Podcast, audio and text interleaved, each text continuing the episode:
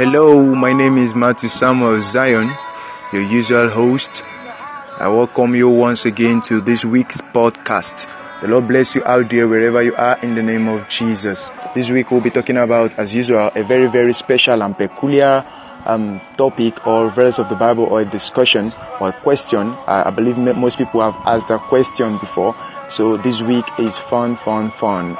Now let's see. Does the Bible really have an answer to that question? You see, some people will just tell you, uh, where, uh, well, the Bible didn't tell you anything about it, so just accept it the way it is written there. No, I like you to know that everything is hidden in the scriptures. Everything is there in the scripture. Every truth is in the scriptures.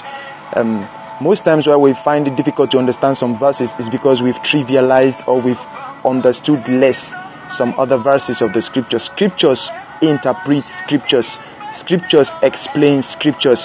When you don't understand one part of the verse it can affect your understanding of another part. So when you understand when you don't understand the verse try seeing other verses that talks about that verse to understand it better. Um, never forget that principle. Scriptures interpret scripture. So what are we going to be talking about this week?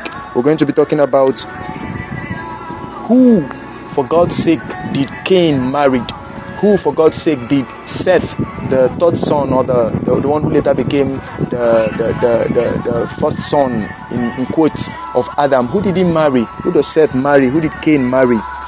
Good. Genesis chapter 4, verse 17, the Bible says, And Cain knew his wife, and she conceived and bare Enoch, and he builded a city. I like you to know that we've trivialized most times when we, when we start asking this question that only three people in the world exist Adam, Eve, and Seth, or Adam, Eve, Cain, and Seth. So who did they marry? It's because we've trivialized the command that God gave Adam previously. God said, multiply, replenish the earth. That command is not talking about giving birth the, the, the way we are giving birth, even though it's part of it now in our day and generation. But I'd like you to know then it's so, so, so powerful. And the multiplication effect of that word is so strong that the people then, Adam, Eve, um, they multiply. Before you know, it takes them few months to, to, to build a city. Can you imagine Cain, just one man building a city? Wow. Do you have one man now in our own generation that can build a city? Of course, no. The Bible says in Genesis 4:17 that and she conceived and bare Enoch, and he builded a city and called the name of the city after the name of his son Enoch. You see, Cain, Enoch, Seth, and all these people they married their own sister. It was allowed then. It was allowed then because eh, you, you see, eh, the siblings are all the people that exist then. They were all siblings. They were all very much connected. In fact, if you want to go into intricacies in that, you see that Adam even got married to Eve and Eve was taken out of Adam. So they are like the same flesh, the same bone. Adam himself confirmed that. So there was no, there was nothing wrong with that in their own time and generation.